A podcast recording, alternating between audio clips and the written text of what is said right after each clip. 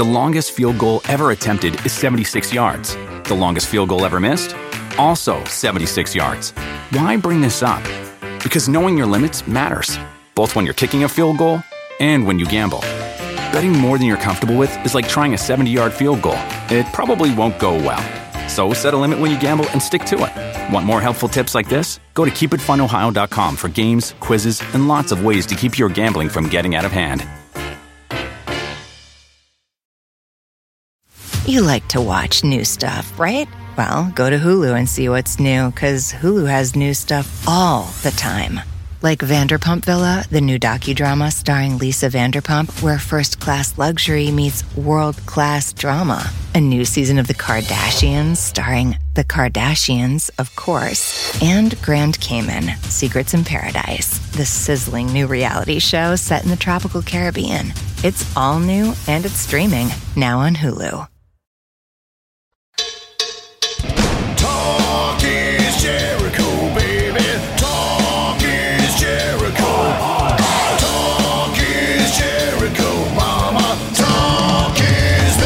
Okay, so one of the uh, uh, biggest attractions for Talk is Jericho, the the, the, the spreading uh, uh, all across the nation, is the reaction to the classic album Clash, and we are here in uh, Pinarella di Cervia in Italy with a day off on a Fozzy tour. So with Rich and Billy and Frank, who's here under protest. He Right on. wanted But not desperately really. to do an Aerosmith clash. He did, and I said it's my f- show. So we're gonna do Dio, which we've been talking about for a while. Uh, stand up and shout, and last in line. Um, Holy Diver. Sorry. Holy did I say? Diver. Oh, yeah, Last Holy Line. Diver. and Last But Line. sta- stand up and shout. I mean, it's the, it's the lead off first track. Come Yeah, on.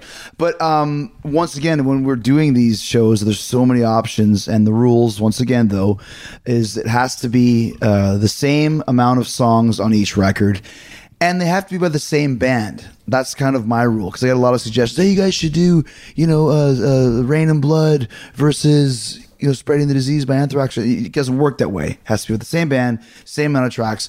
So what we found in doing these is there's a lot of albums from this time frame, which is 83, 84, 85, that are almost sister albums. Yeah. Uh, Right? Like the Metallica Ride the Lightning, Master of Puppets, they mirror each other. Um, there's been a couple of the, the Ozzy ones that we Yes, did, Dire Man yeah, Blizzard, totally. kind of mirror each other. And these records also totally mirror each other, as we'll get into and delve into more. Um, but we're talking about Ronnie James Dio, the late great Ronnie James Dio, and we always used to, like always like to start out by how we first heard of, of, of these guys and um, and uh, what kind of a relationship you have to these records. So I'll start with you, uh, Rich.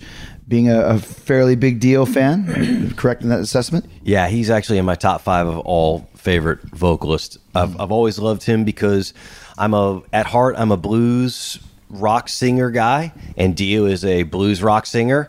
But he did the best job of marrying blues rock and heavy metal. So he's like the evil Paul Rodgers in my book. Like he can easily sing for Bad Company if Bad Company sold their soul to the devil and and that's why I love him because he is for his phrasing and uh, just his approach to melody uh, really suits my preferences.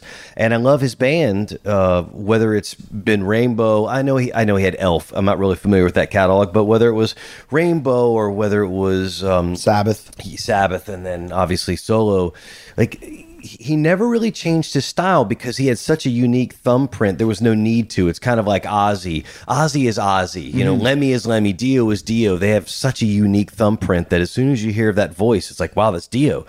Um, and it's a style that very few people were able to replicate. I mean, there were guys who you can tell were big Dio fans, but never. I mean, that's why I think even the last in line, the the guys from Dio's uh, early band got somebody who sounded totally different. Uh, you know, they got Andrew to sing for them. Yeah, you can't replicate that voice. And it's funny too because when I had Tony Iommi on this show, he was saying that when Dio's name was first brought up, that Don Arden, who was Sharon's dad, was managing Sabbath and said, "You can't hire this guy." That's why he's like he's a midget because Dio was very small. He's got to hear him sing. I don't care what he sounds like. Look at him. He's five foot two. He can't be the lead singer of Black Sabbath. And of course, he starts singing. It sounds like he's freaking seven foot eleven, giant. And that's the the kind of misnomer too. Is like how many guys have you met in bands that are five foot two? Totally. That when you see them on stage, they don't look five foot two because they're on a stage for Pete's sake. It's like- Everybody in Anthrax. yeah, it's like just make sure you fire the guy that's super tall, so he doesn't reveal the height. Or That's put him why behind the Robbin drums. Crosby from Ratt made everybody else look small. I was one of that guy John Marshall that uh, replaced James Hetfield when he broke his arm and he was in Metal Church for a while. Like he's good enough to play with Metallica, but he never got another gig because he was six foot eleven. You can't have a six foot eleven guy in a rock and roll band. No, You're no. too tall. you're too fucking tall. I was a huge fan of Mob Rules. That was like my first uh, record I ever heard Dio sing on. I loved that album. I, and then I got Live Evil, Black Sabbath live record that Dio sang on. I thought that was one of the best live albums of, the, of that period of time. Amazing album. And then uh, I'm a, I became a lifelong Dio fan. I mean, I followed him. I saw him a million times. Frank and I have gone to see Dio together in the '80s, and uh, I'm I will I will die a Dio fan. I love him. My, uh, my favorite thing about the Live Evil record. You know what Live Evil is backwards? Live evil. Live Evil. Strong. strong, strong. Uh, Billy, what's your relationship with the Dio band? My relationship is is I got into him via an, an uncle listening to Black Sabbath, Heaven and Hell. Then, as a kid in my world famous band Sleaze Patrol, my buddies introduced me to uh, to the Holy Diver record, and the first song that I was introduced was uh, "Don't Talk to Strangers," and was completely blown away by that one. Then, uh, you know, of course. The world famous Sleaze Patrol started covering these songs and actually got to go see the Last in Line tour and was sold from there and, and always thought that no matter how tall he was, he was always larger than life with that voice. Well said. By the way, Billy never ran with the motto "Don't talk to strangers." He loves to actually approach I know, strangers on the always. He also never out of the motto of don't accept candy from strangers Yeah. either. Yeah, yeah. Which led to a couple Little of, known fact: he loves candy. and strangers. Frank, the uh, uh, under protest Frank. Well, not under protest. Um, Aerosmith rocks. no, not under protest. Just I'm I I as much as I uh, admired Ronnie James Dio and love you know the the songs that I've heard of him and everything. I just wasn't as much of an aficionado as as Billy and Rich. You know, I just didn't feel like I could contribute as much to the discussion. Um, but I didn't discover him until until Holy Diver, and I just I just heard uh, Rainbow in the Dark on the radio, you know, and just was like, wow, what a great song, you know, and then just you know heard that and uh, Holy Diver. So you went and saw Dio live though. I did though. I I've, I saw Dio um, on the I saw him on the Last in Line tour, and uh, it was him and special guest Dokken at the Omni, and uh, it was amazing. I loved that show. It was so intense. It was a really really intense show, um, you know, because Vivian Campbell playing guitar, and um, you know, and he was just such an amazing player, and and Dio's such a great singer, and such. Uh, I've seen. I think I've seen Dio like four times. You What know, was the time that we went together uh, to see them, and it was Savatage and Megadeth. Megadeth, and Dio. that was on the. Uh, that was on the. Um, uh, Sacred Heart was it? No, it was the tour after Sacred Heart, which I was uh, Lock Up the. Wolves. Lock no, the Wolves? no, no, no. It wasn't Lock Up the Wolves. It was Oh, um, uh, Dream Evil. Dream Evil. Yes, it was the Dream Evil tour, and it was right when he was kind of a little bit like had crested and started coming down a little bit, and had you know, and thrash because that's when thrash became really big, and uh, probably there were more people there to see Megadeth, you know, open for him than to. See And I would actually say that, and this will will kind of put some credence in this discussion of why these two records are so important. I think th- what these two bene- these two albums benefit from is the same thing that the first two Ozzy solo records benefited from was that it was the perfect band for Dio. Like that that Jimmy Bain uh, Vinny Appice, Vivian Campbell lineup was Yeah. was Unstoppable. I- it was unstoppable Yes. to me. Like Yes. I even wrote this down that they were like uh, more polished, more refined, uh, and more uh, musically proficient and tighter version of Black Sabbath. They harnessed all of those kind of the, the darkness and the riffs of Sabbath, but there was a refinement about it that was that spoke to the era. A lot of those bands in the '80s, and Van Halen was very responsible for that. There was a refinement of your playing. Everyone was striving to be like George Lynch or Warren DeMartini, and Vivian Campbell was a perfect guitar guitar player for that age Yeah. because he was a shredder, but he still like all those other greats had feel and style. And when you hear Vivian play, you know it's him. he told me when he was on this show that when he was auditioning for Dio, and once again, there's so- many similarities between Dio and the last classic album Clash to do with Ozzy when he went solo, Mm-hmm. and that Ozzy got himself a gunslinger. And people knew Randy Rhoads, but the world really didn't. Out of nowhere, let's say. Same thing with Dio pulling uh, Vivian Campbell. and Vivian said when he auditioned, it was L.A. 1982 or whatever. Everyone's coming in and just. Malmsteening the shit out of it. And he said he played all that stuff. And Dio kept saying, keep playing, keep playing. He said, I ran out of stuff.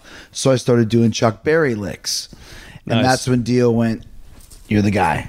Because he had the feel. Yeah, everyone can the go fire, yes. but meow, like you know the, the fire exactly. the fire. Like you said. Now, Billy, let me ask you. And I, first of all, don't let me forget. I want to talk about the name Dio. But Billy, being a the the the, the flash rocking man, we've seen Accept a couple times this last few days of of your your area. Wh- Who was harder to play, the, the the Randy Rhoads solos or the Vivian solos, or what were the differences between the two as a great player? The differences were, to me, I think Randy was a bit more uh, classically influenced as far as uh, the solos that he played. They were more neoclassical, but they, they still had the point. Yeah, fire. yeah, yeah. And whereas uh, Vivian, he did stick to more pentatonic blues, but still with the shred, with the shred mentality, so to speak. Mm-hmm. Like so, you know, if you listen to uh, Randy's solo in uh, "Diary of a Madman," he jumps into one of those uh, harmonic minor scales, and whereas Vivian usually sticks to to pentatonic Mm. and and and blues oriented, but did it metal style. So would it be fair to say that Randy was more of a player that was influenced by, let's say, Bach?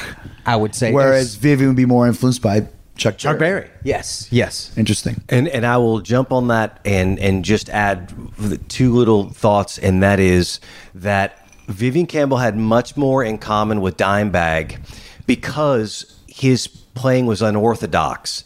It was very hard to learn what Vivian Campbell played because it didn't follow the rules. Interesting. He had a very unique style. And if you listen to the guitar solo that I played in Wolves at Bay on the new Fozzy record, and there's actually another solo that I've done in Fozzy, I totally copied the little lick that Vivian does in Invisible, where he plays the little 1 4 pattern and he moves it down and then he moves it up and then he moves it up a half step. And he does these very interesting things that are not stereotypical to what Randy, there was a method. It's easy to learn how to play like Randy Rhoads because it makes sense mm-hmm. because he was a schooled musician and what he played was musical. Whereas Vivian had much more in common with Eddie Van Halen and with, with guys like Dimebag who had a, had a thumbprint that was pretty unique that if you needed to learn it, it wasn't a, a structured style. You would have to actually listen to every note to figure out what he was doing. Interesting. Yeah.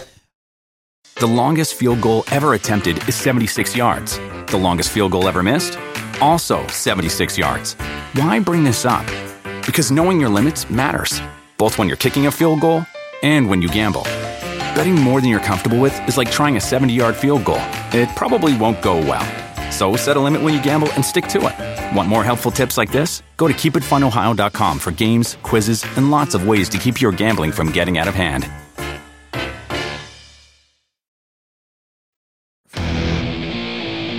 Always thought was great too was was the, the, the, it was kind of a trend to have a last name uh, as the name of the band, and obviously Van Halen was great, and something like Keel was not. Right. Dio, I always offense, loved Keel. it, and I was very surprised when I found out that was not his real name. Dio, I think I'm not sure. I think it means devil in Italian. What, do we know what Dio means, Frank? Uh, it actually means. I mean, doesn't it mean God? God in Italian. In Italian. Yeah, yeah, Dios, right? Dio. Yeah, see, you are adding to the conversation. What do you know? but I just love that name Dio because it's very memorable. It's mysterious. It's a little bit evil. Yep. You know, and he played it up to the to the hilt to the fullest, yeah. But he was actually Ronnie James Padavona, which is not as uh, Padavona. doesn't Padovan. Can't really chant that. Yeah, Yeah, James it's Padavona. not as marketable. Padavona, Padavona. Yeah, but like we were saying, that the, the, the similarities between the two, between Ozzy's band and, and Dio's band, very cool. Both of them being in Sabbath, and in a lot of ways, Dio's work in Sabbath.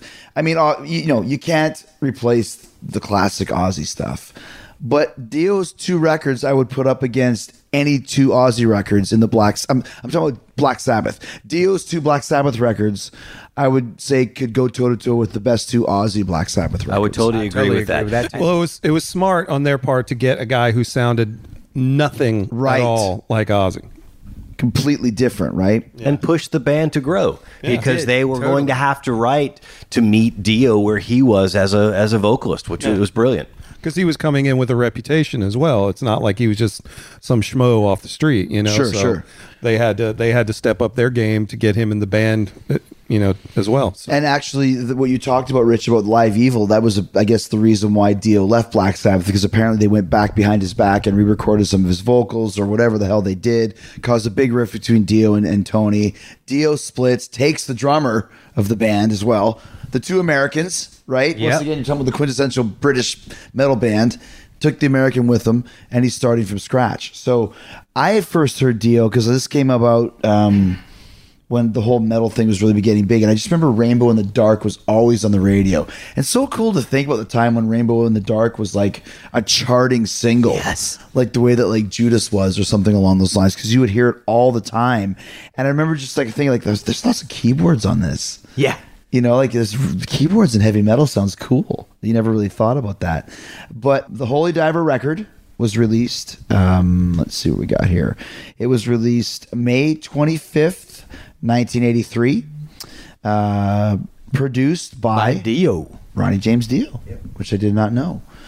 And Last in Line uh, came out July of 1984. We don't have an exact uh, time frame on that, but once again, that's basically one year and a month or so after uh, after the Holy Diver Holy record Diver, came yeah. out. it's so strange Both to think that, by Dio. that bands used to release albums with that kind of frequency because that doesn't happen anymore. And classic, classic albums, yeah. you know, Touring cycles were shorter as well, right? Yes. sure. Yeah, yeah, probably also too. I think there was a lot of um, almost like Ozzy's solo band where there's a lot of uh, questioning over how he's going to do. Or is anybody going to care? You know that, that he's got this thing. But if you're looking at uh, Dio, Holy Diver was number forty, and Rainbow in the Dark was number fourteen on the charts. Wow. So uh, he did have a little bit of steam there. And on Last in Line, uh, he had uh, let's see what singles he had on Last in Line. I think it was actually the song Last in Line, wasn't it? Let's see what the, where the charts were for that. So the charts on that one were Mystery, 20, We Rock, 14, Whoa. Last in Line, number 10. Yeah. Wow. So there you go. He had, he had some actual hits back in those days. So uh, if we're going to go talk about the covers for both, which we usually get backwards, but this time we'll do the cover for Holy Diver as the classic, the the kind of the devil guy, yeah, with the- who- whose whose nickname was Murray. That's right. Oh. And did never you, knew that. you you you know the whole thing about how his logo spells out devil, right? If you turn Dio upside down, apparently you can see the word devil. D I didn't even know V. you had to turn it upside down, but yeah, I guess you do. Yeah, you do. Yeah, Dio, devil. Sorry, devil. Control your phone. It looks like a Dio show. They would Yeah, put it does, they would right? do that. Yeah, so you can kind of see the if Yeah. for those following at home, you can kind of see a D E V I L. It's really hard to see. There's no way they meant it to be, but whatever. So uh, I remember Dio always saying that uh, it's it's Murray throwing a priest into the water. Where Dio would say, "Well, how do you know it's not a Yeah, how do you know priest, the priest throwing a the devil, and the devil's not the priest. into water?" It's like, um, okay, Okay. right? I guess you don't know, do you? You don't know Dio. And then, of course, Last in Line, another similar cover featuring the illustrious Murray. And this is kind of more of a. Um, is more of an Egyptian type of a vibe or something? Yeah. Yes, Yeah. the masses, more the slaves, where he's the overlord, Yeah. overlooking. Murray, the demons overlooking the slaves as they're kind of breaking free from their oppression or killing each other or something else. What was it about 1984 and Egypt and know. Egyptian It's- themes? There was a lot of it going on. There there, was right? Power Iron Slave, Maiden, yeah. Iron Maiden. Well, that was the era too, where you, we had a lot of network television shows where there was real interesting King Tut Yeah, and, yeah, yeah, yeah. and the Egyptian tombs and the pharaohs, Right. and everyone was like when the when the teacher would come to school uh, with the film strip on the Egypt stuff. I was like, yes, no math. We Yeah, get, we get right. pharaohs and mummies. Pyramids, man. Pyramids, man, pyramids are heavy. Um, so we'll go to the track by track uh, debate, the showdown, shall we speak? And of course, both starting off, and we, like I said earlier, these are very mirror uh, image type of records. Uh, Holy Diver starting off with "Stand Up and Shout," which was covered by Fozzy. Yes, it was. We should still do that in VIP. Is there a reason why we don't? No, not that I'm aware of. It would- then it's usually because you would say no. But if you say that we should that do song. it still, it's Yeah. a great song. I think we've done it recently, haven't we? we did it when Dio died. Yeah, which I think was back in a bit. 2011 or 12 or something like that's that. That's the last time we played. As a matter of fact, we did that live. Billy's probably not going to hear this, but the one show that you couldn't play with us, where we got Mick from Australia. Oh, oh yeah, oh, yeah, we did okay. stand up and show 'cause I think Dio had just died that day or something. But we should bring that back into the VIP set. That's always a fun one. I remember all the words, so that's a No, there, there you go. So uh, stand up and shout on Holy Diver, and then it goes up against We Rock uh, on Last in Line. Here's the little thing. So Dio wrote a lot of songs, but here's what you said. I think as we listen to this, you're going to find that it's Dio is the name, but it is a band through and through. Even more so than Ozzy's band, I would say, because everybody's writing, everyone's contributing. Stand up and shout, Jimmy Bain and Ryan James Dio. We Rock, written just by Dio. Uh, Frank, kick us off what you think of those two songs. And I know you know them both. Oh yeah, um, that I mean that's a tough one to choose between those because those are two of my favorite of his songs. Right. I've been thinking about that. I, it's really hard for me to to pick between those two, but I guess if I had to, I would pick "We Rock," and I'm not exactly sure why. Um, I can't really, I can't really uh, break it down into anything other than like if you were on a desert island and you could only have a recording of one of those songs, which one would it be? And it'd be like, well, I guess, uh, I guess I'd have to pick "We Rock." I just like the, I like the, um, that kind of galloping uh, quality it has to the beat. You know, I've always liked that when bands use that that kind of uh, Ding, ding, ding, ding, ding, ding, ding, ding, ding, ding, ding, ding, that kind of thing. And I just like the melody in it. You know, I, I find myself, uh, if I hear that song, I find myself more inclined to, you know, sing along to it than uh, than stand up and shout. So yeah, I'd have to go with "We Rock." That would be my favorite. I'm going to go We Rock, and I'll tell you the reason why. Um, Stand Up and Shout, even though we played it, never a big fan. But I love the fact that We Rock had a video that was from Dio live in Philadelphia, which was a video cassette that you could buy that I bought via mail order from Circus Live from the Magazine. Spectrum. That's it. Live for the Spectrum, exactly. I had it. Great Yes, concert. and that was the teaser. They put the they took the the live clip, and if you saw the lineup, you're like, oh, that looks so cool. And I remember we always laughed like Vinny Appice looked like he was gonna have a stroke while he was playing. Like he's, he was always still like, but um, I just I, I also just love the awesome lyrics of We Rock. Which to me was just always something cool. Um, it's a good statement. We it's a good rock. sta- we rock, and it's we Uh, ride out, carry out, sing a song, carry on. You know, we rock. It's something you could sing together. And listen, stand up and shout. Once again, not far behind, but for me, I always was more uh, drawn to we rock. Billy, I'm gonna go stand up and shout. Um, the reason being, I love the uh, the intro riff. That starts it off well. Now as a guitar player for both, is that a hard riff? Uh, it to, to execute it like that, dude. It's it's no joke. Yeah. To, to get it like that with the with the the pivoting off the open A string into the chords is you gotta you know I remember you we gotta used to have a play it wrist. live. Rich, you said that's not a song that you're jumping around to. You got to be a little bit more controlled. Yeah, you, you do. Yeah.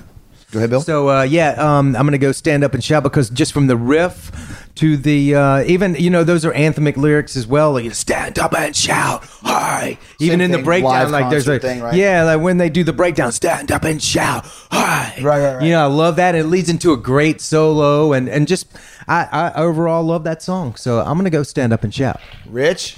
I love stand up and shout for its aggressiveness. I love that opening riff, like Billy said. It's that just is so aggressive, aggressive right out of the gate. But I do think that We Rock is a better constructed song. If I'm if I have to go head to head, I think melodically, as Frank said, I think it's a much better uh, written melody. I think it's really unique. Uh, Dio's approach melodically on it, and I also love on that the chorus part that that that sail on, sing a song is a two part harmony, and then Carry On's a three part harmony, which is pretty cool for a hard rock slash metal band to have the big three part thing. And I think Dio was smart because he was one of those few guys um, of that kind of era of metal that was able to sing really aggressively and have really unique uh, melodic parts, but they were super accessible and they always felt like they could be on the radio.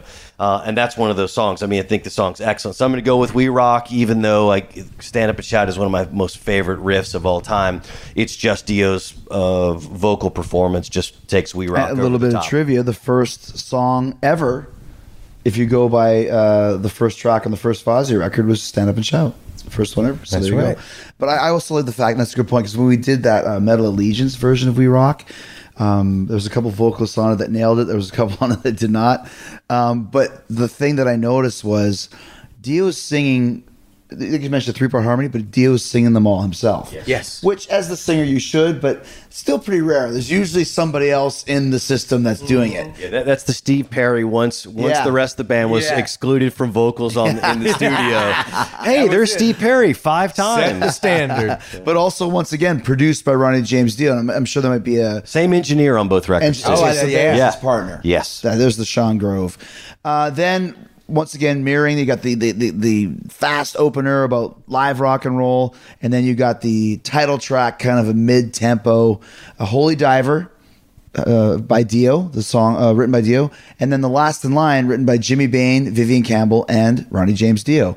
Uh, both of them almost six minutes long, which is also something very Wow. strange for radio songs. So, uh, Billy, what do you think? Holy Diver versus Last in Line? Well, that's a hard one, but I'm gonna go. Uh, I'm gonna go last in line because I love the way it starts off slow with the yeah. classical guitar, classical style guitar. Okay, and then it builds up uh, to the yeah, and then just when it when the band kicks in and the da da da and the keyboards kick in, and then just the right into the verse. It's we're off to the wedge. You know, they get the they get that groove going, and um, dude, I just and the the guitar solo is awesome. Not to take away from Holy Diver because that's a great song too. Love it as well. I'm going last in line. Dude, I I think for me, Last Line might be my favorite Dio song. One of mine. I mine. think it's the best written song that he has, and um, and this is an interesting story, and, and and chime in on this. Back in those days, videos were very important. Very. And that video is really cool. It's like this kid. who I remember he was in the TV version of the Bad News Bears. His name was his name was Meeno Peluce, and he was riding his bike. And then like he kind of he's delivering something, and then he gets caught in an elevator, and he ends up in hell. And then like he has to escape by pulling the demons like veins out of his head, and the only non-demon is Dio. It's just like this is awesome. And uh, I just love the video, and I love the song because I remember I heard it on the radio first, and I thought it was called "Everlasting Life." Everlasting Life. Oh wow. and I couldn't believe like, oh, the last in line. Well, when the video came on, well. Th- This sounds like Everlasting Life, but maybe it's a song that's kind of similar. and when I saw the video, I finally had to pull a Frank and admit that it wasn't Everlasting Life. It's actually Last in Line. But um, just a great solo, great lyrics. Oh, my God, With the, awesome. the outro, you know, we're the cold without the warm, we're the calm without the storm. You know, Dude. all the different ones. Um, Killer. He loved that device. He loved using the we're the Yes. something without the something. You know, yeah, yeah, you're right. You're right. Insert here, insert here. And then, and maybe, We're a boat without an oar. Or but also possibly a room without a floor, a cold without a sore. Camp without a whore. But I also love that, you know, we'll know for the first time if we're evil or divine. We're the last, Last in, in line. line. And I always wondered what the last in line meant. And I'm sure it had meanings to him, but I also love at the very end of the fade out, he goes, We're the last in, we're the last in, we're the last in, we're the first in line. Yeah. He gives you a little, little, we've made it to the first. So um, just a masterpiece song written by the whole band. Which tells me once again that it was the Dio band that The was the genius. It wasn't just Dio. So, what do you think, Rich? And don't forget, uh, Last in Line also includes Rough Cutt keyboardist Claude Schnell. Claude Schnell. the mustache himself. And this was his first album where he was actually part of the band. Yes. Yes. Uh, Claude Schnell. yes. He was in Rough Cutt. Yeah. I didn't know that. Yeah. I didn't know Rough Cutt had a keyboard player. Yeah, dude. Which then Just we took the name Schnell. Claude Schnell and used it for Claude Waddy Watson uh, in an earlier version of Fozzy. I'm going to go with Last in Line because uh, for all the things that you've said, but also in the intro, something I was listening to it as I always do in these uh, classic album clashes. I like to do a few listens through with some headphones. And Vinny Appice's playing, I've always he's always been one of my favorite drummers, and I Frankel can can can kind of confirm this, but we used to spend lots of time rehearsing, and I always say, play like Vinny. He always played snare. I mean, I'm not saying he excluded toms, but he was the master of the snare fill. But he also, you could tell he loved John Bonham. Because if you listen to the hmm. intro of The Last in Line, he does the snare drag on that. Well, mm-hmm. and it's, it has a really nice groove to it. And I know it's kind of overlooked because it's got this amazing classical guitar bit, and Dio's laying down this masterful, breathy, all with all that kind of bluesy bravado that he has. But Vinny, always the underappreciated man behind the kit, like Frank Fontsere, very appreciated in my heart. Yeah, way to go, Vinny well. Appice. Uh, one of my favorite of all time solos by uh, Vivian Campbell, and I love it. I always love the da da ba da da da da da da da da da da. They always leave the little spaces in there, which is classic. With- Joe with- Walsh with the Eagles, all the greatest solos leave the gap. With just drum parts. Yes. Down, down, down, bum. Yeah. Yeah, it's Solo so rules. cool. And uh, I, I always, and then of course, then the rhythm section picks up, and he has the second half of the solo over. It picks up. It's really, great the way he kind of weaves in and out of the that kind of section. And I also, what I really liked about it is, I'm not a big keyboard guy in quote unquote heavy metal. But what mm. Claude did in that was a great response. Yeah. Which is very kind of reminiscent of Live and Let Die to me. It has that kind of feel to it. So it doesn't feel cheesy, eight, quote unquote, 80s keyboard. It actually has kind of a classic keyboard approach to it that reminds me of something you would get from, say, uh, like I said, something that the Beatles would do yeah, or yeah, Wings or something. It feels more something that, that stands the test of time which is why it does. Where when you sometimes you hear other '80s keyboard, it seems so time stamped in that Mm-hmm. era. He's adding the ambiance to it. Yeah, it's it's a great response. Uh, Again, it's it's music, right? It's when guys get together in a room and they realize that you can create these counter rhythms and counter melodies, and this song uh, takes all of those devices and makes it a ten out of ten. Agreed. Frank? Uh, yeah, I'm gonna make it a trifecta and uh, say last in line. Again, with both these songs, it's really close because uh, "Holy Diver" is a great song, and um, you know It it's, is. it's it's got a great it's it's got that powerful riff and that really deep groove to it. Um, uh, but last in line for everything that we've been talking about, all the way down from the keyboard use we were just talking about to the video. Um, it's just I, I just think it's a it's a, a better song. It's like it's almost as if they just learned to write a little bit better, and you know they Well, they added were a little- band yeah, they they point, added yeah. a little bit more sophistication to their writing. It's a stronger melody. Um, it's just a better written song. So yeah, I'm going to go with Last in Line as well. Just well. a quick last comments about Holy Diver. The one, the, the one difference was, as a fledgling musician at the time, you could actually play Holy Diver. Like I could play that on bass. Right. I couldn't play Last in Line on bass. So Holy Diver had that simplistic uh, heaviness to it, which made it a little bit more um, accessible to me. That actually I, I could actually play it, or Yeah. at least I thought I could play it. Yeah, and it crossed over it Yeah, a lot. The pop totally. It was a lexicon, big hit. Yeah, I mean, To this day, you will hear Holy Diver on the radio much more than you hear Last. Yes. in Absolutely, That's true. it has And stood the test covered of time. And then you've, like you said, you've got Tenacious D, and you've got the Kill Kill Switch. Switch. Yeah. You got other, I mean, it really is a you know it stood the test of time, and I love it. And that's the one thing about uh, Holy Diver that Last in Line maybe suffers from a little bit is that Holy Diver is a little bit more of a raw album, and that there um, there is a little bit more kind of raw energy on on that on overall throughout that record but there is a like frank said there is a there's an, ec- an extra level of execution and polished uh, that a song like the last in line benefits from The longest field goal ever attempted is 76 yards. The longest field goal ever missed? Also 76 yards. Why bring this up? Because knowing your limits matters, both when you're kicking a field goal and when you gamble. Betting more than you're comfortable with is like trying a 70 yard field goal. It probably won't go well. So set a limit when you gamble and stick to it. Want more helpful tips like this? Go to keepitfunohio.com for games, quizzes, and lots of ways to keep your gambling from getting out of hand.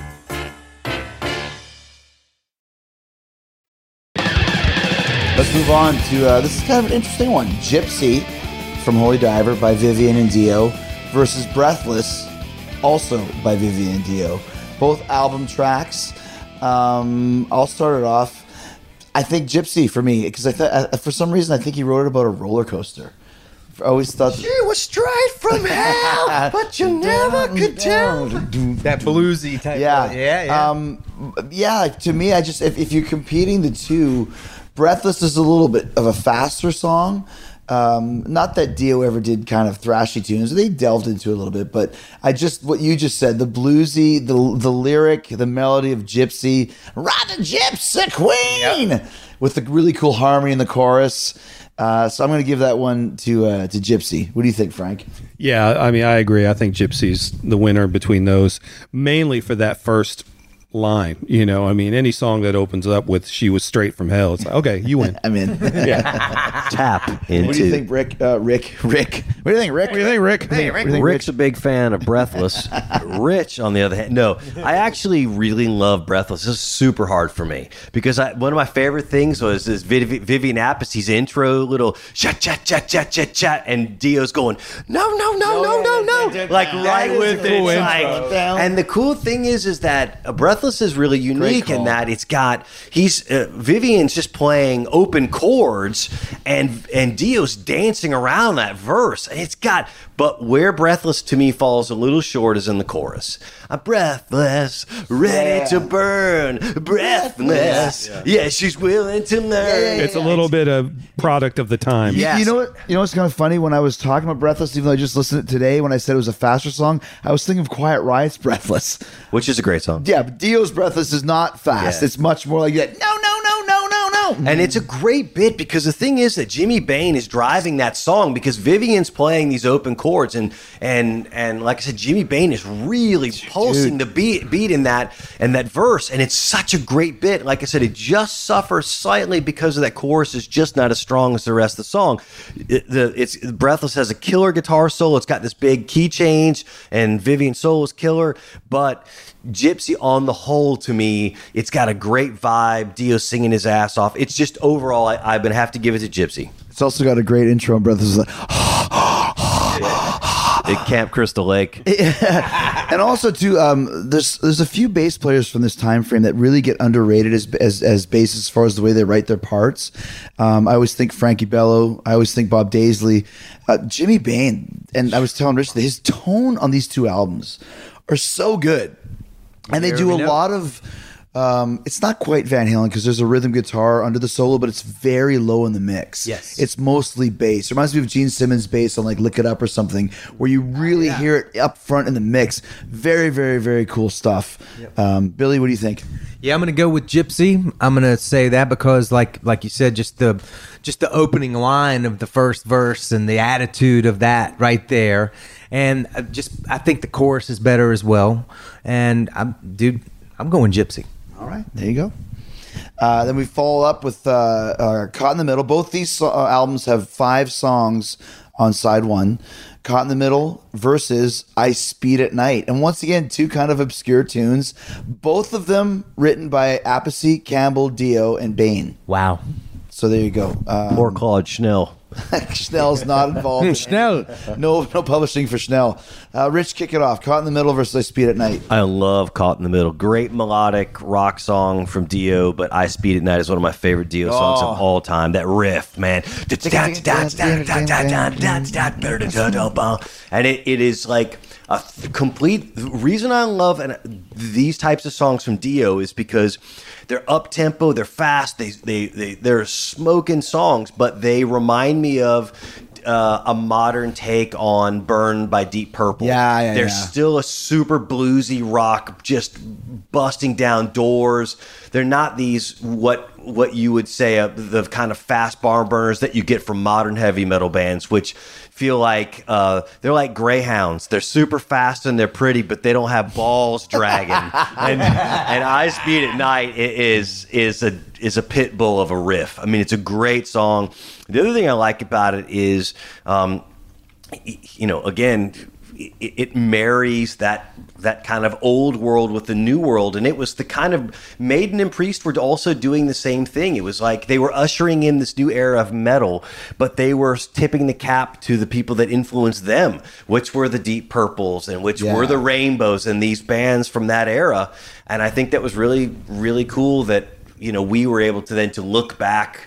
Like we were to Clapton once we discovered Van Halen. Yeah, yeah, it's yeah. always that kind of generational Yeah, yeah. rock because you can hear that. Endless But I speed of the night, I speed at night, no doubt about it.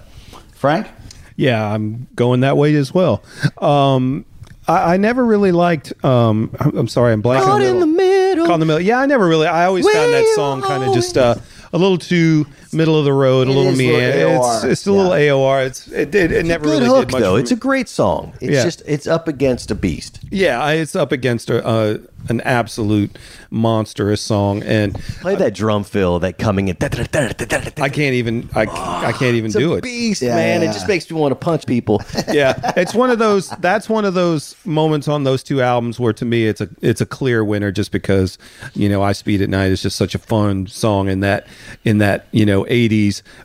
70s influenced like you said the the kind of a all, a variation on burn you know that that kind of like late 70s hard rock deep purplish kind of thing put on amphetamines you know and um yeah so a song like caught in the middle just can't compete with that i mean caught in the middle is a good song but it's just kind of like Yeah, I, I find Caught in the Middle to be it's it's a good tune for a first record. They probably you know jammed it out in a day or two, but once again, it's kind of a filler it is. I mentioned this to Rich earlier. The, the once the genius of Dio as a lyricist. Yes, he's a great singer, and we all know he's a great showman and awesome shows. But your touches send rushes to the brain, like that. Everyone can empathize. They knows exactly what's when a chick touches you and it makes you like, dude, your touches send rushes through the brain.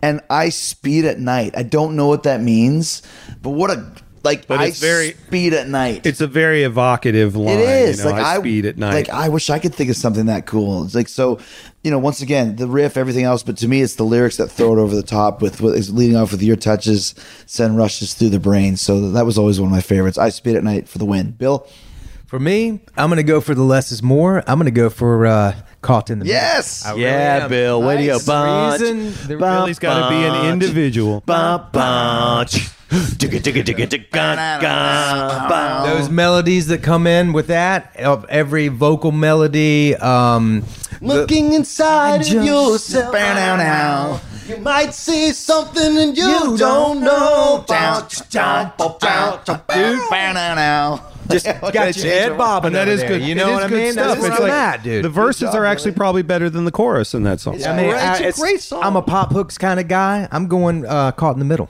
I like how when we had the little sing along there, I'm like, you know, that's a pretty damn good song, right? It's a great song. Like I said, it's just up against The legend, yeah. frickin' the legendary Sleaze Patrol covered that song. Yes. Sleaze Patrol, you can chant that. Can we have a uh, pictures or a picture, a promo shot of Sleaze Patrol? Oh, I'll get one for you. I'll find please. one. Yeah, and Oh. Possum from uh, Yeah, from from uh, what is it? Uh, uh, Revolver. Revolver. Yeah, exactly. Revolver. And now he's with Capitol Records video team. But anyway, What did he do? he was a drummer. He was he a was? drummer. Yeah, he was a freaking We Tommy Lee picture- spinner. We need a, a picture of Sleaze Patrol. We'll tag it. Yeah, I'll get one. Excuse me, onto the Instagram. Okay, so then we go to the, the side one closer. Once again, a lot of similarities. Don't Talk to Strangers uh, by Ronnie James Dio versus One Night in the City by the whole band Appice, Bain, Campbell, and Dio. Uh, both of them five minutes long. Um, I, I love the lyrics for One Night in the City. I always wondered like if he was singing about the, the Antichrist or something. Like uh, Johnny was a dark child. He was promised to us all. Like it's, it's I'm not sure exactly where he's coming from. It's a real cool grinding tune.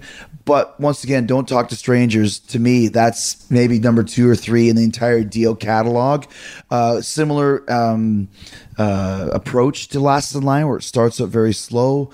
Uh, don't don't think it's heaven because it's really only hell, and there's this weird hell.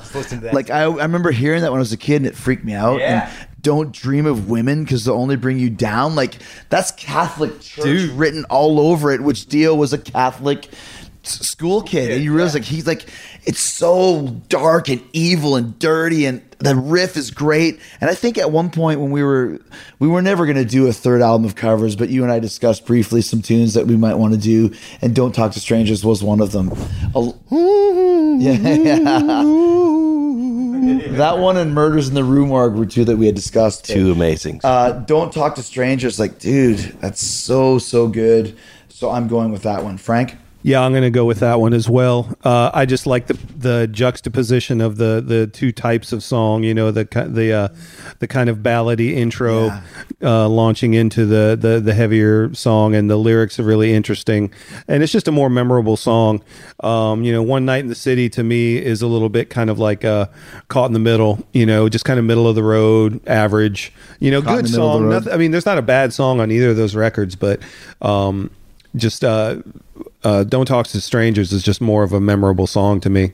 You know, Don't smell the flowers. They're an evil drug to make you lose your mind. Yeah, I mean, I mean, come those are- on, man. are- that you know what that reminded me of? Uh, Wizard of Oz. Remember when she goes and she smells the oh, the poppy se- poppies? Poppy. Yeah, I, I always wondered if they maybe got that from Wizard of Oz.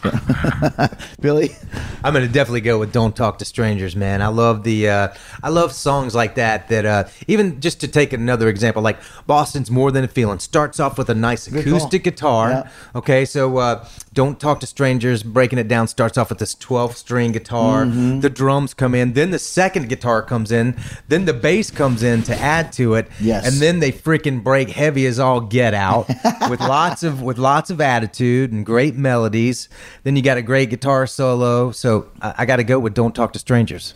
Rich, I'm not going to belabor the point. It's definitely Don't Talk to Strangers, which is one of the greatest Dio songs of all time. Yeah. As you said, I put it in my top five for sure. Um, it- it is one. It is one of Vivian's shining moments for a first time putting out a record for the world to see. This solo is a barn burner. It is. It is. It is laying down, suppressing fire, and telling other dudes and other bands, "Wait, watch out." Um, I will say the one thing about One Night in the City that I love, I wrote kind of wrote some notes on this song, uh, was that this is a band that plays really well together. And Frank and I have been playing together uh, for many, I think 1992 is when we first, or maybe 91 or 92 is when we first started playing together. when we And were five and six. and we yeah, We we boys. we play very well together and I, I will tell you that one of the things that a lot of drummers can learn from listening to One Night in the City is that Vinny Appice plays for the song and he's very musical. Dun dun dun dun dun ba da da da da. He's he always is accenting with the band. He's and, and it's not just about a, a, a fill or a transition. It's it's how he can become part of the music and how his drums as a percussion instru- instrument can be uh, can you know raise the uh, the arrangement and once again, you're talking about a John Bonham. Yes, trick. he absolutely is. Is for, for in my opinion, he is the John Bonham of heavy metal, and that he plays just the right part in every song. He's so good. I love the Nicko McBrains, and I I think there's a lot of you know I, guys like Dave Holland get some guff for not being flashy, but when it comes down to it, I think that Vinny was the guy. And in One Night in the City is him at his finest, where you can really hear him shining, but but so subtly that it really elevates the song. But it's just a shame that "Don't Talk to Strangers" is kicking its ass all over. the And once again, uh, Jim, uh, Vivian, and um, Phil Soussan, who now plays in Last in Line after Jimmy Bain passed away, both said that Vi- Vinny is such a loud player because he hits so hard, Oh, wow. much like little uh, little Frankie Wilhelm over here. uh, he said that to, to stand in front of that drum kit is very hard because it's so gah, gah, Monstrous. monstrous. So he's got that that style as well. The longest field goal ever attempted is 76 yards. The longest field goal ever missed? Also 76 yards. Why bring this up? Because knowing your limits matters, both when you're kicking a field goal and when you gamble. Betting more than you're comfortable with is like trying a 70 yard field goal. It probably won't go well. So set a limit when you gamble and stick to it. Want more helpful tips like this? Go to keepitfunohio.com for games, quizzes, and lots of ways to keep your gambling from getting out of hand.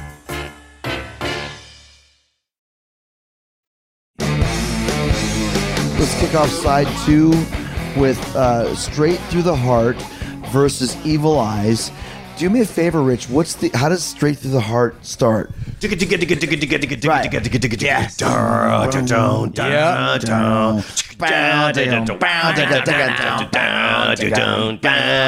Frank.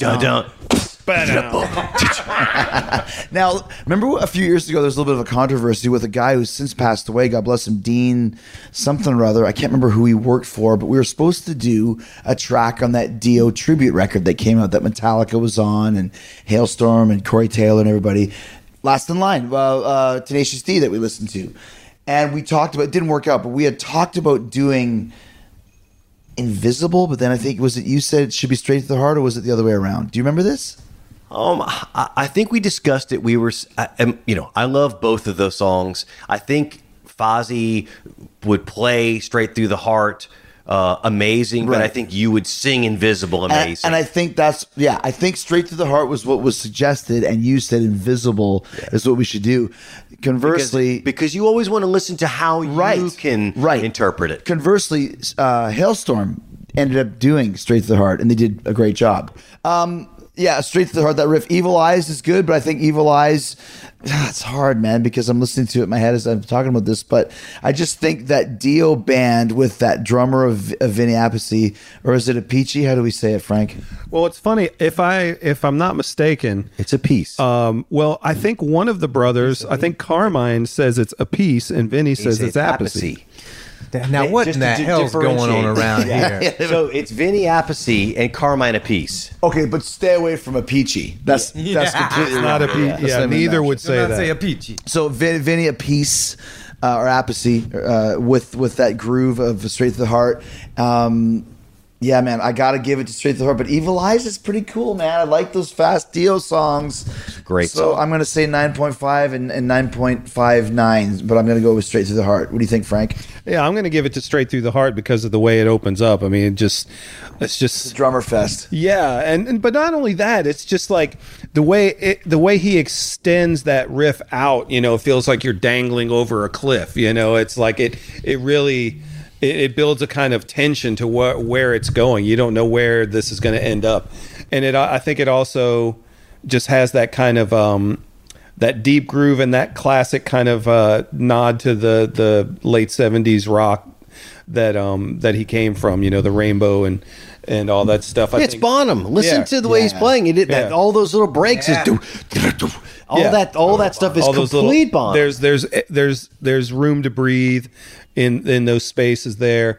Yeah, and Evil Eyes sounds a little bit more like he's he's writing to his his image, I guess. You know, like he like he has this kind of a um Wizard a Evil. persona playing his character. Yeah. yeah, he's writing to his character in that song, and I mean it's an okay song, but it's it's got a little bit of that filler feel of it to me. So I definitely like Straight Through the Heart. And once again, in the pantheon of uh, great opening lines in a Dio lyric, hanging from the cobwebs in your mind, it looks like a long, long way to fall. Yeah. like Dude, that's. awesome, dude. that- I mean, like, you, like here's your so mind and it's hanging from the cobwebs, but when it falls, it's going all the way down like your freaking feet. You know, like it's a long way to fall. What do you think, Billy? I'm gonna go with. Uh, I got to go with straight through the heart. Yeah, I was listening today, and I was just like, it brought me back when I was listening to to hear that drum fill start the song off. I was like, all right, that's badass. Then the riff that comes in afterwards, and then the actual, just the uh, the attitude of gonna hit you straight through the heart. You know that that gets me. So. I got to go with that one, as we've all been talking about the greatness of that one. I love both the songs, but for me, I'm, I'm going straight through the heart. Rich? I actually think that this song launched a lot of what you hear in the 90s from these groove rock bands. I really think when How you, you listen to Pantera, the, all that space, and that groove, da, da, da, da, I mean that that that riff really was uh, was a flag in the ground, and I would I would go as far as to say it was probably my favorite uh, Dio solo song of all time because it is a total package song. Dio is at his best, Vivian's at his best, the band is at its best. It, it to me, it sees them. There's so much energy coming off that track, and the reason I I and I uh, you know again listen, I like Halestorm. I think they're an amazing band, but they where they missed the mark, in my opinion, is is not. Don't do a song unless you either a do it different or do it better and you, they did neither. They copied it, the song, but you can't. That's just like don't do "Stairway to Heaven." like, what do you, what do you think's going to happen unless you just do your own version? That's like "Straight Through the Heart" is one of the greatest hard rock songs of all time.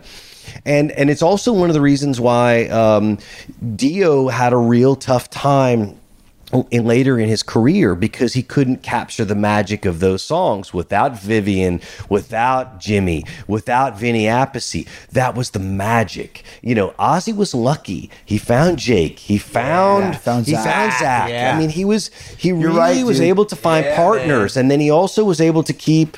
Uh, you know, Geezer on uh, in certain tours, and then when he wasn't, he was even bringing back, you know, I, I'm also going to say, just to uh, uh, Yeah. interrupt you, but with all due respect to everybody's managers, Ozzy had Sharon. Yes. Who was a visionary? Dio had Wendy. Wendy. Uh, much like you know, other people have their wives. There's one that we can think of.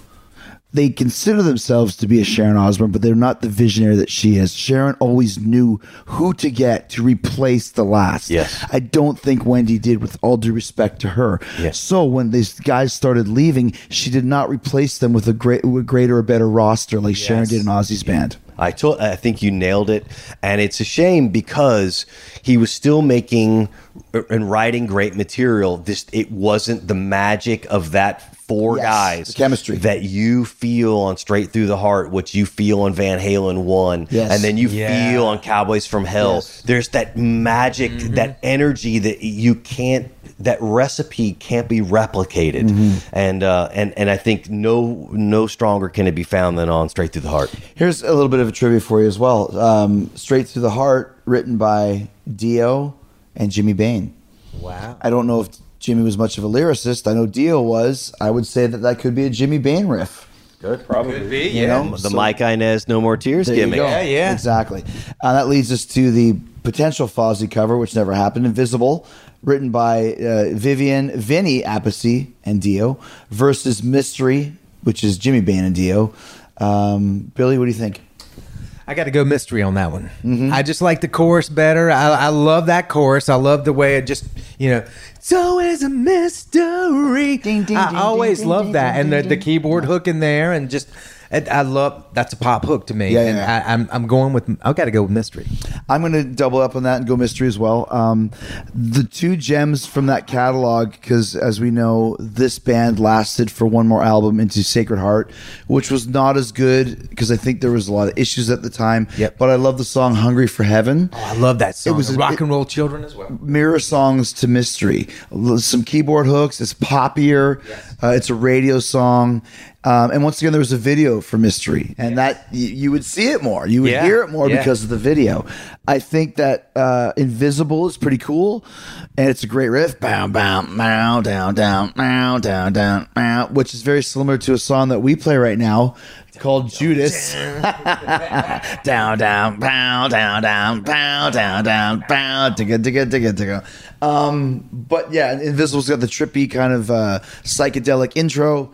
But to me, mystery and being kind of the poppier guy, I, I like that too. I love the hook on better. that. Yeah, yeah, definitely. Rich, She had 13 years of teenage tears and never a helping hand. She had 14 more of rain before she saw the sign of side of land. She was a photograph just ripped in half, Oh, a it's a great- smile inside a frown, and then the light, the answer right inside her coming down, invisible, hands down. Mystery's a great song, but but invisible is Dio at the Yeah. top form lyrically. Vivian solo is freaking mind blowing. The yeah. riff I is will give that. mind blowing. it's, I mean, to me, it's just. it- again, it goes down to the magic of Holy Diver. If it's if the Magic Holy Diver is going to be topped, it has to be because the song on Last in Line, it's it's ticking all the boxes. Yeah. And I like Mystery, but it, to me, it just can't stand up to Invisible. Well, let me add to this. By the way, I was going to point out, I, I don't take notes like you do, but I remember trying to make a mental note of she was a photograph that's ripped in half. Oh, that is so amazing. cool. But let me let me fire back at you with a lyric that I always, to this day, to this day, still love. Uh, hey, can you hear me? Can you see? There's a storm on, on the edge of the sky. Does it matter? Well, it does to me, and I can tell you why.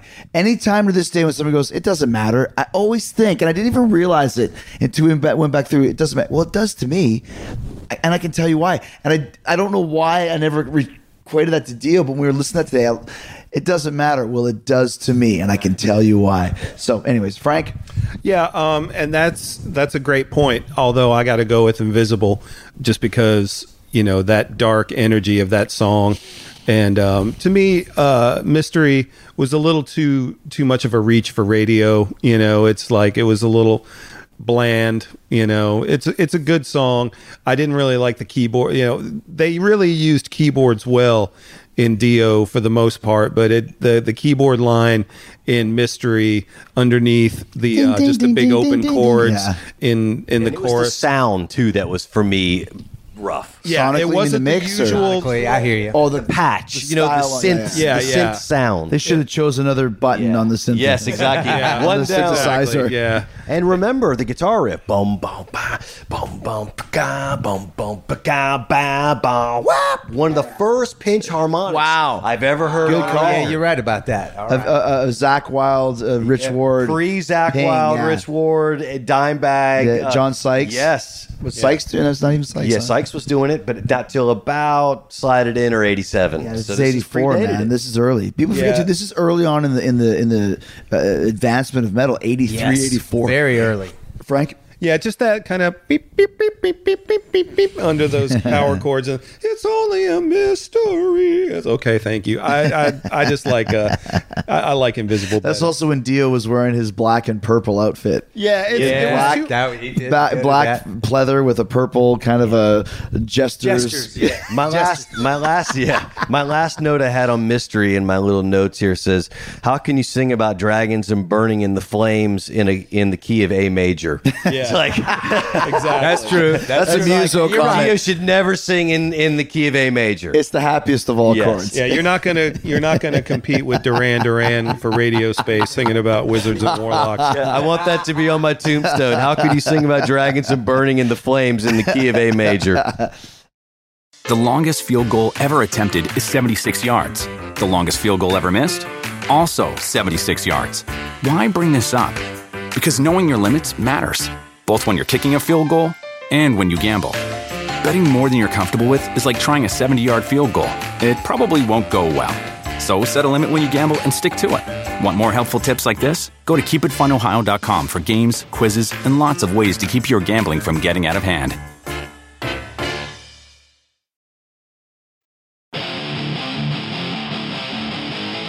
As we get ready to wind up, uh, the eighth track on the record uh, out of nine, Rainbow in the Dark, which is the entire Dio band, all four members, versus Eat Your Heart Out, which is also the entire uh, Dio band.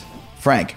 Oh well, this one's a slam dunk for me. Rainbow in the Dark, absolutely. I mean, that's that's one of my favorite Dio songs of all time. It was the first one I ever heard, and I was never a big fan of keyboards in the 80s i always thought keyboards were for sissies you know it's like i wanted to hear guitars you know it's like whenever there was a band with keyboards i thought you know oh you're just trying to appeal to girls you know it's and the like- keyboard player always looked like a loser, too. yeah like yeah it was like i was Not not Schnell. David yeah. Bryan. I never, I never dug David the whole- Rashbaum. I never dug in the '80s the whole lineup of the band with the lead singer, one guitarist, one bass player, a drummer, and a keyboard player. Yeah, it's Autograph. like the keyboard player bu- belongs behind the curtain.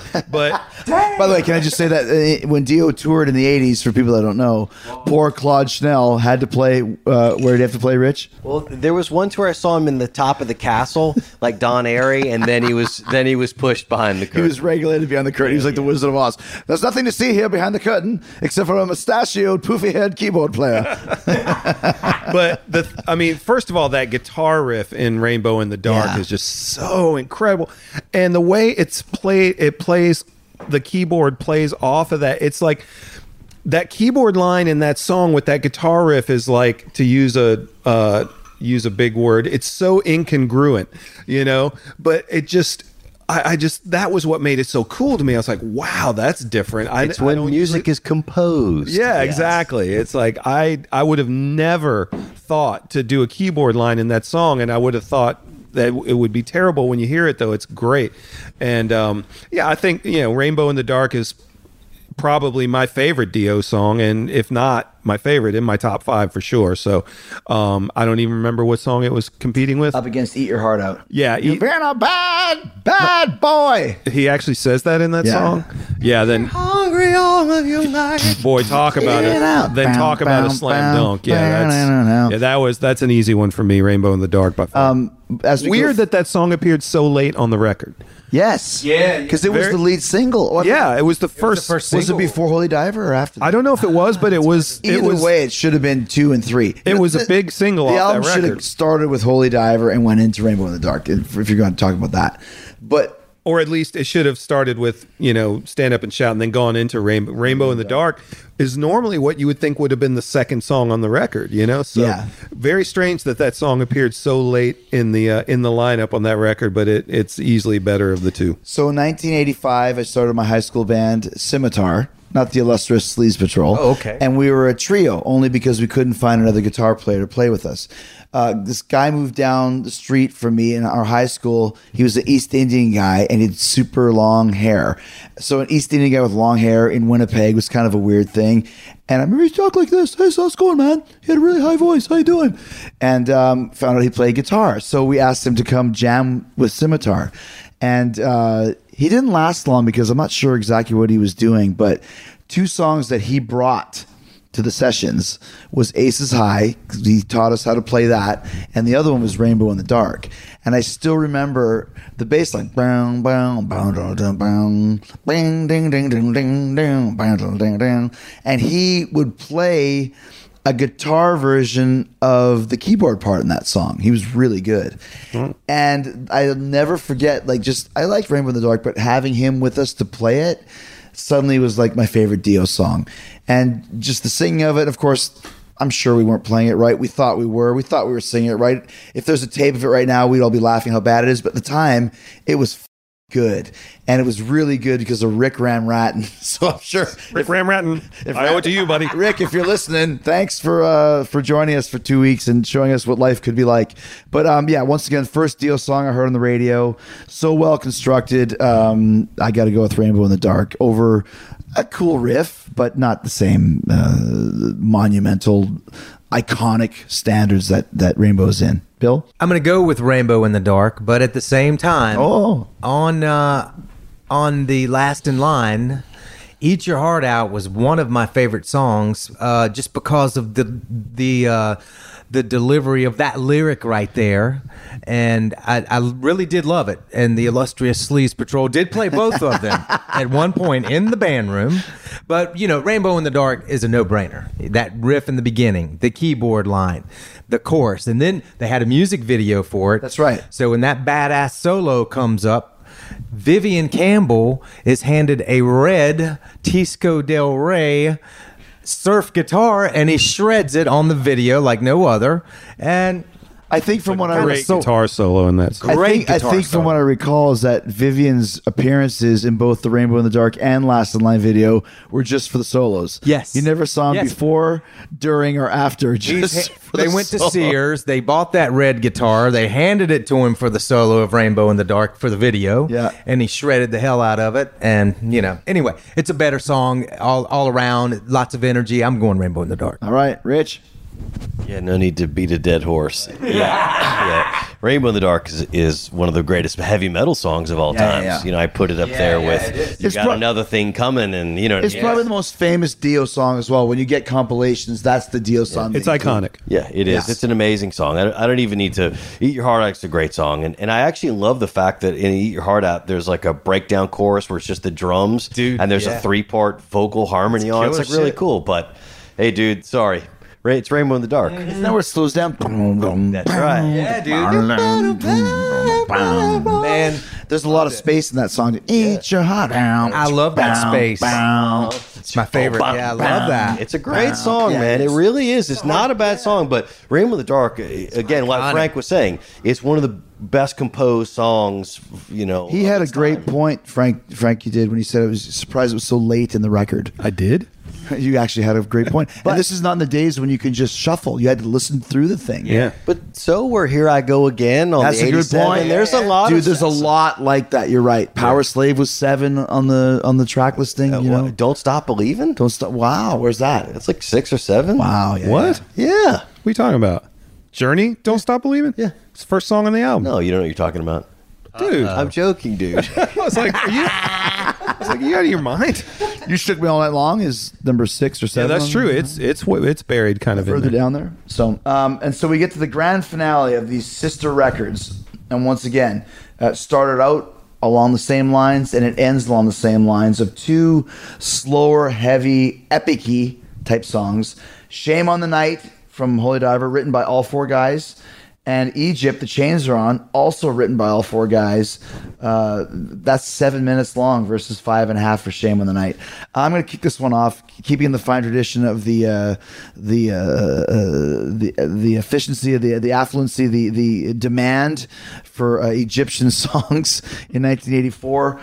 I did not like this song as much when it first heard it because it's slow and heavy, but to me. Egypt is the most Sabbathy song, if I can say that, with the exception of Holy Diver, where it's very slow and heavy. But man, Egypt has it's an epic, it's a maiden song. It's got so many tempo changes, and there's uh, a vocal solo. They had rainbows in their eyes, like you know, digga digga da down, digga digga da down, bow. Yeah, this crazy solo. Um, it went from a song that I wasn't too into to at this point in time here in 2018 with a 47 year old Chris. Top five Dio songs for me. Uh, the other half of the Dio, not the fast up tempo, but his roots of Sabbath and these great lyrics with Vivian Campbell's solo and, and just such a great vibe. And all across the board, Egypt, the chains are on for me. Billy? I'm gonna go. uh Shame on the night. Oh, yeah. Yeah, I love Boom. I love the um, the bluesiness of it, and it's it's a uh, a, a low tempo style song. Yeah. Um, just uh, the whole. deli- That is awesome. And And, then the end of it. The end of it, you know. Shame on the night. That outro's so heavy. I mean, I, Yeah, enough dude. said right there. I'm going shame on the night. That's just me. and I love the chains are on. It grew on me when Dude, I you're had right, record. you know, dude. I mean, like I said, this is this is like a maiden epic versus a blues rock killer tune. You know, it's it's hard. What do you It's- think, It's hard, yeah. Frank? Uh, I'm going to go with Shame on the Night as well, uh, mostly because I I didn't really ever care for the the kind of epic uh, songs, epic theme songs. You know, like uh, like w- the the my least favorite Maiden songs were like "To Tame a Land" and Okay. and uh, and um, Like uh, Rhyme of the Ancient Ancient Mariner? Mariner and all those. Those were always kind of my least favorites of those. I, I w- I was a little bit more into like songs that followed the basic song structure verse chorus verse and, and out. You know i don't need to i don't need to linger. And it's just you know for the reasons they were talking about that little that guitar intro and everything and um just had a, a little bit of a darker energy it's it's odd because my first two choices were the first two songs on uh on last in line but then like to me it seems like all the way through with uh, ever since Holy Diver e- ever since I picked a Holy Diver song, it's been Holy Diver songs. Yeah, I didn't even really realize that till just now. I think uh, I'd probably have to say the Holy Diver overall is a better record. Oh, hold on. Oh, sorry, sorry. We're not there yet. damn it. she popped out of the cake too soon. Sorry, um, but yeah, I'll go. I'll go with uh, Shame on the Night. Take it on home, Rich. This is so hard for me because I know you like both styles that he's coming from. I love. I mean, that outro and "Shame on the Night" is so heavy. And he actually does the laugh at the end. Like it's one Oh, of the yeah. few times you get an evil Dio laugh. and I was, I was, you know, it's funny that you say that because when I heard it today, I don't recall that. It was like that was a, that was the Ozzy trademark. Yes. laughing, and this was his first album on his own. You know, I'm always wondering, like, Yeah. did he laugh on that just because Ozzy was and laughing? it was much more menacing Yes. laugh. Mm-hmm. Like because Ozzy's is Ozzy was crazy. a playful, crazy laugh. and Dio's was- is like, I'm going to Yeah. take you to hell. yeah, it was. Taking your soul. yeah, yeah, yeah. But I'm I'm gonna say as much a shame of the night. If it's if it's a like you said, if it's a nine point five, then I'm Egypt is for me is a nine point five point one. and the reason is is because I do love the Sabbath. Uh, e- uh, Egypt the chains are on is a very Sabbath song, and I love Jimmy Bain is channeling Geezer, and I, I love the keys and the chord the chords in the second verse. It's that classic kind of deep purple thing where in the first verse is just the guitar, but then he adds the little pads in to kind of supplement Dio's vibe in the second verse. It's a great song. They're both equally great. I'll go with Egypt just so that I can be on the right side of history with Mr. Jericho. I will say this. Wise this, move, sir. This is one thing. Um, uh, I I didn't do this for the first couple of classic album clashes because I was lazy, but listening to it the last few, like hearing "Shame of the Night" that outro. I had totally forgotten about that. Had I not listened, and you would have said, "Oh, remember the outro?" I'd be like, "What outro?" Then you hear, it, like, I forgot. Like that's so good. Like it's you know.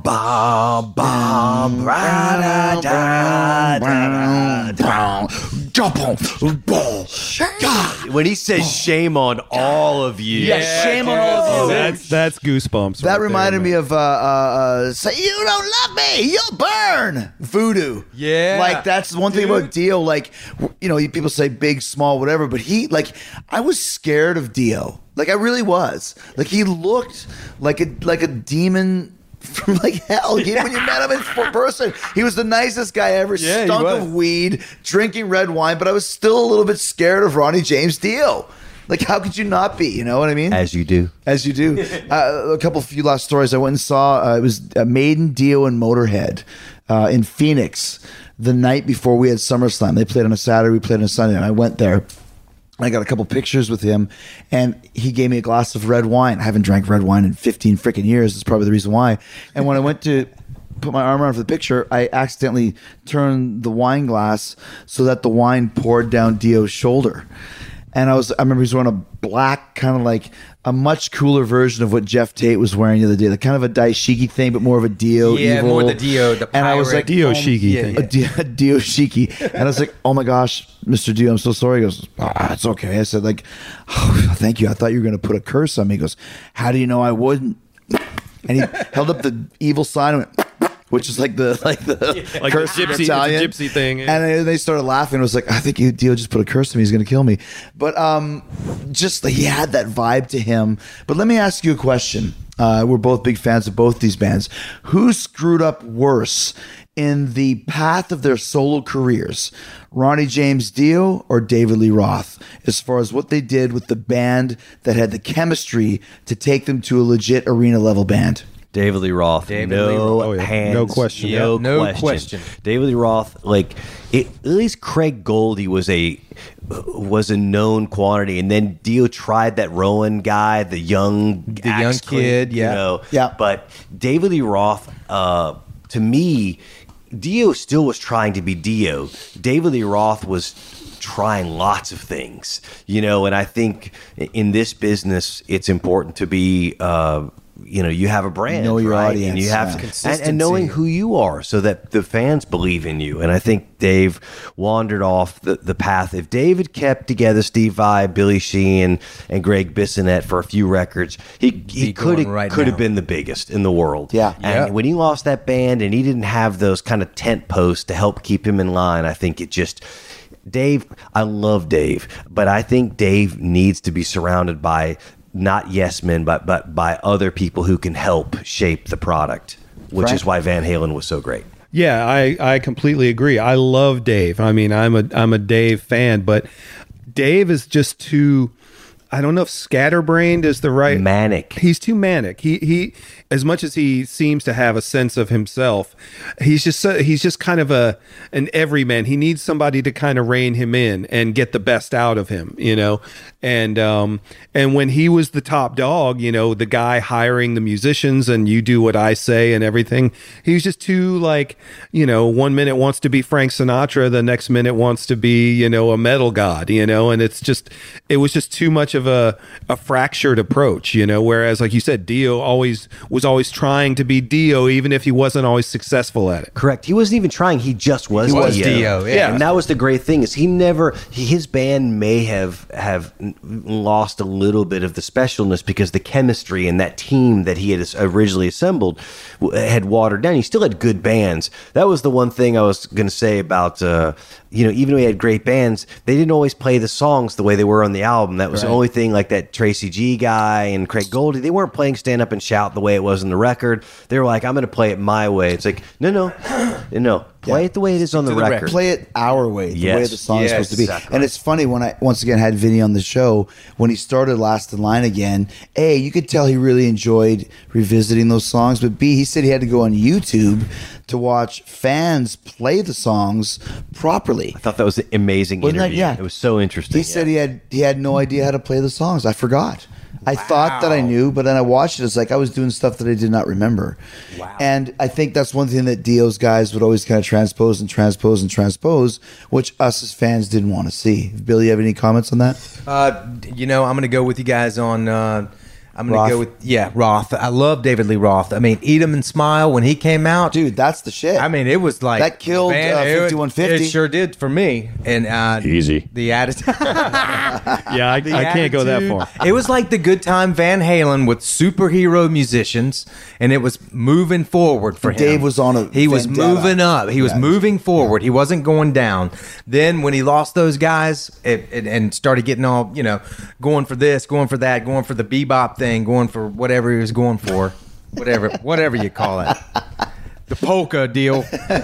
anyway, I love Dave, but yeah, I got to give you know Dave. Uh, I, I think I think that. I think uh, those are the two best examples of bands that should have been much bigger had the singers in check understood the chemistry of a rock and roll band and they both should have known better shame on shame on the night and shame on both of them coming from van halen and black sabbath and rainbow knowing the chemistry of a band Yep. and what we talk about with ozzy he was able to do that because he had sharon spearheading it and picking the right guys and the chemistry or whatever it may be He had brains behind him, the like brains behind bra- him yeah, yeah, yeah. so and even in Ozzy's, let's call them maybe the not as strong lineups, they were still great representations of the brand. Because you know what? It's Mick and Keith, it's Steve and Bruce, it's it's uh, Dave and Eddie, and it was Sharon and Ozzy.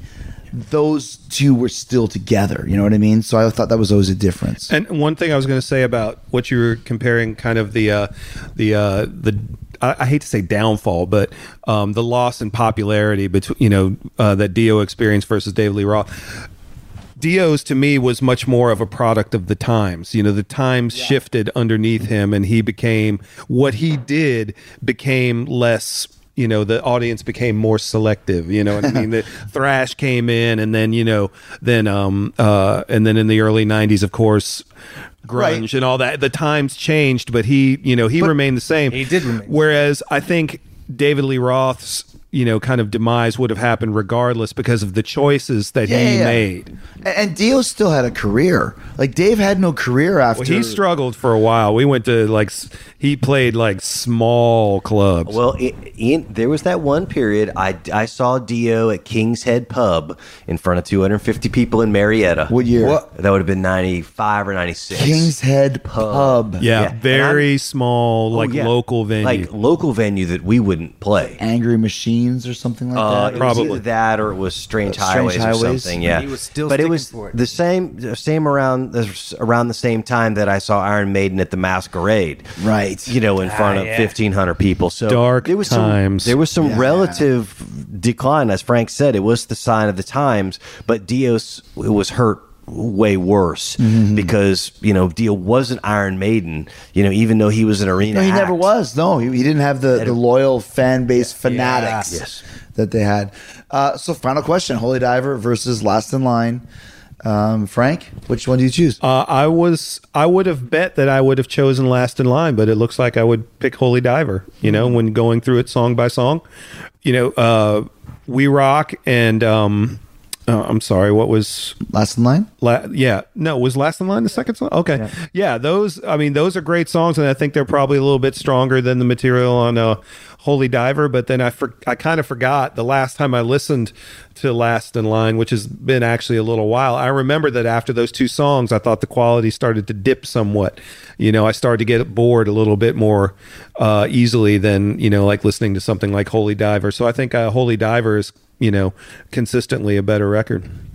This is why I love these doing these because you think, oh, it's easily going to be this one, and then when you actually go toe to toe, You surprise yourself. Wow, it's not what I expected. You know, um, I'm going to go with. Uh, once again, you're talking about a, a, a, a 9.9 and a, and a 9.91 album, but I'm going to go with Last in Line um, because of the song Last in Line, because of Egypt, and because of uh, We Rock. I think those are my three favorite Dio songs, followed by uh, Don't Talk to Strangers. So if I got to choose one, I'm going Last in Line, and that video with Meeno Peluce, who was also in Voyagers with Jon-Erik Hexum, which was a huge show in about 1985. And then Jon-Erik Hexum was fooling around with a gun that he thought was a problem. Went, Look at me, I'm going to shoot myself. Bam. And the How many guys himself. have done that? Yeah. So there's the little Meeno Peluce trivia for you guys. But uh, uh, yeah, last in line for me, but uh, it's very, very close. What do you think, Bill? As much as I love the title track for Last in Line and the record, I gotta say uh, I'm going with Holy Diver because of the uh, just the the overall freshness and attitude of the band when they came out and and you know the song don't talk to strangers really got me into it and then i saw the uh the video for rainbow in the dark and just that that uh, you know that song's iconic it's a hard call because I love the title always a hard call. of Last Yeah, in yeah. Line. I love it, dude. There's a lot of great songs on there, but I'm going Holy Diver. All right, Rich. song for song, I think I would actually go with you and say Last in Line. But if you're asking me, you put two CDs side by side and say which one would you listen to first, I would do Holy Diver. Okay. Because of the energy of the record. There's something special about those four guys at that moment in time proving to the world here we are it's this it's a proclamation it's there's something special about the energy and even though i'm totally in agreement that uh, i think there was a um, a, a real improvement uh, uh, in the songwriting and the in the chemistry of the band.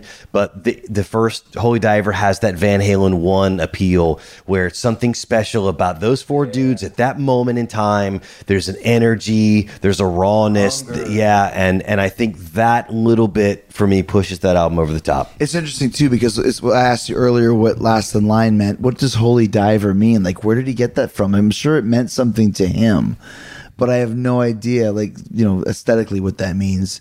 And the other thing is, you're talking about a debut album from a rock and roll supergroup that probably had 15 albums between them. And I know Vi- uh, Vivian was the was the the odd man out, but don't forget that Metallica, the mighty Metallica covered a Vivian Campbell Sweet Savage song, which was the band he was in before Dio called Killing Time. Yes. Really? So they were yes. oh, wow. They were a new wave of British heavy metal band. So when you're talking about the Dio is there ever been a, a debut record with such a buzz that was not considered a supergroup as much as that band was? I mean, maybe Eat 'em and Smile, but that was called supergroup, right? Let's see. Rich just pulled this up. What does Holy Diver mean? Dio says, and is as congruent. That's a Frank word. Did he use it? I don't know. Somebody did We'll answer. The song is about religion and spirituality. He said in the interview that the Holy Diver is a Christ figure, not Jesus Christ himself. This Christ figure is going to another world to atone for someone else's sins. I still don't know what it means. I still know. and it might. Hey, and how are you supposed to know it's not a priest throwing a devil in the water? Well, it's a devil throwing a priest in the water. That's how you know. But how do you know? How do you know the priest isn't really the devil? How do you know And the, devil isn't really the priest? You know, Dio was always kind of a Stephen King kind of guy. He was great at painting pictures, right? And that's what all these songs are about is imagery. And I mean, uh, Chris Cornell was great at it. And I think sometimes these guys come up with these great titles like you do. Like you write titles down and they, the song is written after the title. So he probably has these great kind of word plays and this ways to kind of paint pictures but he doesn't necessarily always know himself what it necessarily always has to mean. But that's, but that's a good storyteller and a good lyricist. It doesn't like. What does it mean? What does it mean to you? Rich? What does it mean to you, Bill? What does it mean to you, Frank? What does it mean, to Chris? It means whatever it means to you. Yes. And that to me, I always thought was like, there's no secret to anything. It's just what do you get out of it? Yeah. Because if you think about it, he says, "Oh, it could be the the priest throwing the devil in the water, or the devil throwing the priest in the water." Well, if you look at the Catholic Church today and all the that they're all getting busted for the pedophilia and all that, right there. I mean, it's kind of. I mean, I know it's kind of crazy, but you never know. Yeah, you never do know, but does it matter? Well, it does to me. Yes. And I can tell you why. Thanks, gents. Another Thank classic you. album clash. You're welcome. Next up, uh, Keel. The right to rock versus Frontier. Right to Rock versus the other one. I was just going to leave it. You're going to see the Right to Rock versus